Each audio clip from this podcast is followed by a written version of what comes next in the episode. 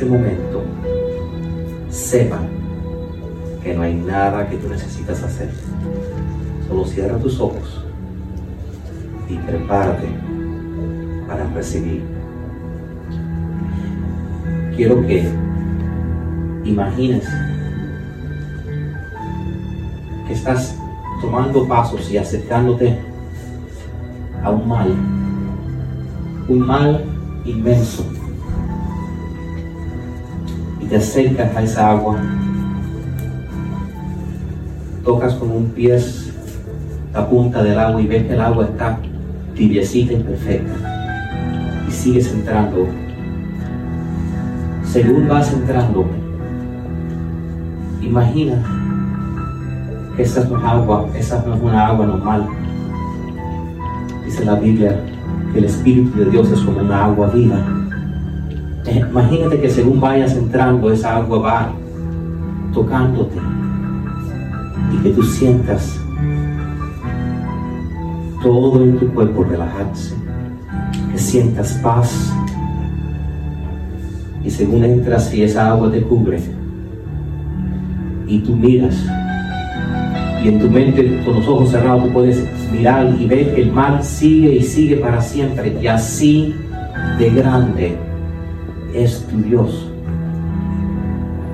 Y si tú entraste en esa agua y tenías en tu espalda un bulto, un problema, un pensamiento.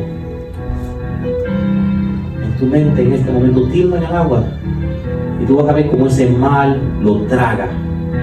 Porque yo sé que por tan grande que sea el problema que tú crees que estás enfrentando, el amor de Dios tan grande como el mal que puede tragarlo para siempre.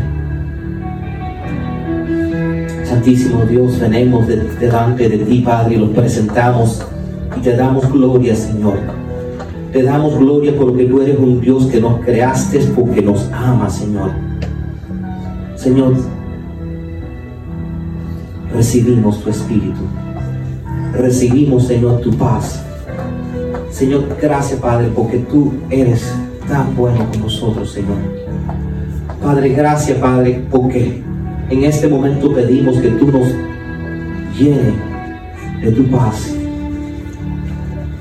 Señor, ayúdenos para siempre saber que nunca estamos solos, que tú siempre estás con nosotros y lo que es más, darnos la habilidad de abrir nuestra mente y enfocarnos en ti en este momento.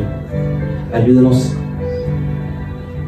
a recordar que por tan grande que sean nuestros problemas, tú eres como ese mar, miles y miles y miles de veces más grande y eres más que suficiente.